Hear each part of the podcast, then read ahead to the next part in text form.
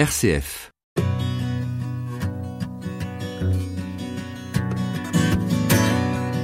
Il n'y a pas d'amour heureux. C'est ce qu'aurait pu répéter Dorothée au début des années 20. Elle écrit alors dans son roman autobiographique La onzième Vierge, publié en 1924. Les aventures romantiques doivent prendre fin ou elles ne seraient pas des aventures romantiques. C'est l'extrait d'une note rédigée par son amant prenant la fuite pendant que Dorothy subit un avortement clandestin. Du romantique au tragique. Il ne semble y avoir qu'un pas. Mais qui viendra sauver cette amoureuse à la dérive? It's far easier to see Christ in your brother when you're sitting down and sharing soup with him. Dorothy Day, Je ne suis pas une sainte.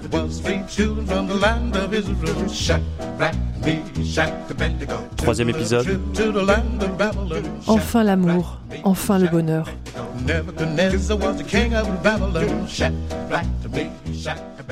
Le premier amour de Dorothy Day est déchirant. Elle a rencontré cet homme dans l'hôpital où elle était infirmière en 1918. Après la guerre, elle emménage chez lui et commence à souffrir de cet amour empoisonné. Lionel Moïse, c'est son nom, est un aventurier, un écrivain, un prince de la Bohème. On dira de lui qu'il fut le maître d'Ernest Hemingway. Leur amour est passionnel, violent. C'est un amour aux couleurs de la bohème de Greenwich Village, désespéré, transitoire, en quête de sublime, touchant pourtant le fond. On a entendu la suite. Sous la forme de deux personnages, Dorothy racontera cet épisode dans son roman La onzième Vierge, roman qu'elle rejettera à la fin de sa vie. L'avortement par amour et la fuite de Lionel Moïse en Amérique du Sud auront raison de cette liaison. Il faudra quelques années à Dorothy pour s'en remettre. Dans sa petite note, rédigée pendant l'avortement, Lionel Moïse avait écrit Quand je reviendrai, et j'espère que ce ne sera pas avant plusieurs années, je m'attendrai à te voir confortablement marié à un homme riche. La note n'était pas fausse. Dorothy tente par deux fois de se suicider. Elle est sauvée à chaque fois par ses amis. Sa vie n'a plus aucun sens, brisée en mille morceaux. Sa route croise alors celle de Berkeley Toby, un industriel richissime, qui débute une carrière maritale. C'est-à-dire que cet homme a épousé sept femmes, parfois par amour, parfois par intérêt pour elle ou pour lui. Avec Dorothy, c'est un intérêt partagé. Il apprécie sa compagnie et en échange, il l'emmène en Europe, visiter et rencontrer des artistes comme Marcel Duchamp. Ainsi fut fait. Deux ans de voyage et de paix. À leur retour à New York en 1922, Dorothy dépose son alliance sur la table de la cuisine, fait ses bagages et part pour Chicago. Le contrat est terminé. Et le poème de Francis Thompson, entendu un soir d'ivresse, revient à sa mémoire. Across the margent of the world I fled, and the gold gateways of the stars. Au-delà des confins du monde, j'ai fui, et j'ai violé le seuil forgé des étoiles, heurtant pour un abri à leurs barreaux sonores, troublant de douces discordances, de balbutiements argentins les havres pâles de la lune. Je dis à l'aube, sois soudaine, au soir, sois prompt. Sous tes tendres floraisons célestes, dérobe-moi à ce formidable amant. Il est temps pour Dorothy de retrouver la quiétude et le calme. Elle s'installe alors dans une colocation avec deux jeunes femmes, Bi et Blanche, qui se trouvent être catholiques. Dorothy nous décrit les troubles qui l'agitent en vivant avec ces femmes. S'inquiétait de l'intimité prémaritale et de la profondeur de ses sentiments. Blanche souffrait parce qu'elle était amoureuse d'un franc-maçon et qu'il lui était interdit par l'Église de l'épouser. J'avais moi aussi des difficultés, des peines de cœur, des questionnements, me sentant très seule au monde, perdue, mise de côté, sans aide ni des vivants ni des morts. Bi et Blanche avaient leur Dieu qu'elles adoraient, elles avaient leur saint qu'elles priaient. Je pensais avec amertume que je n'avais rien.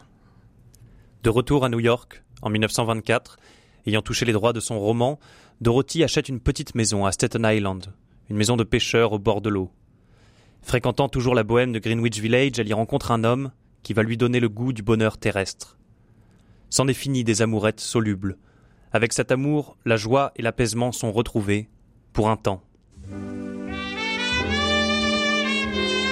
Cette année-là, en 1924, une comédie musicale agite Broadway. On y voit Fred Astaire danser sur une musique de Gershwin. Le jazz entre dans le domaine de la musique classique. L'un des titres devient iconique. The Man I Love, L'homme que j'aime, ici repris par Billie Holiday.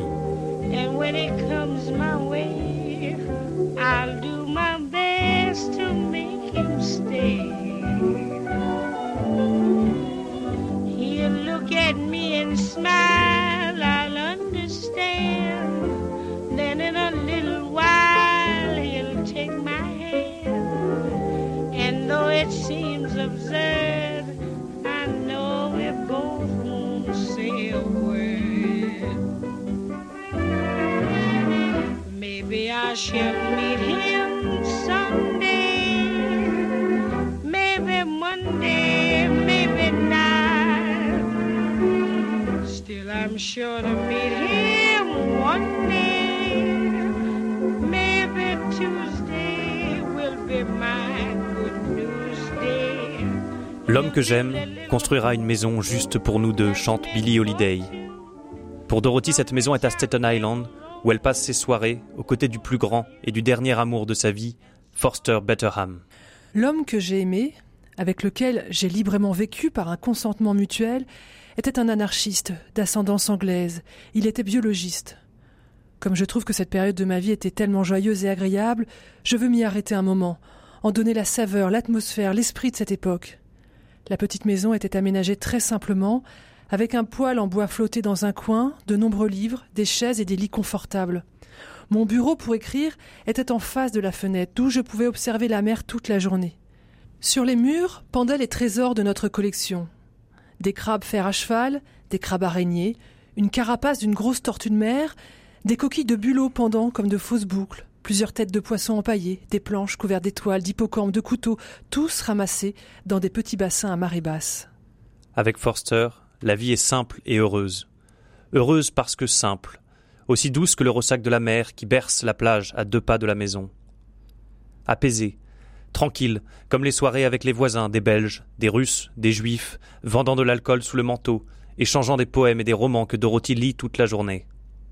Elle renoue alors avec Dostoïevski, qu'elle lit non plus pour la gloire de la Russie, mais pour cette foi qui sourd dans chaque page.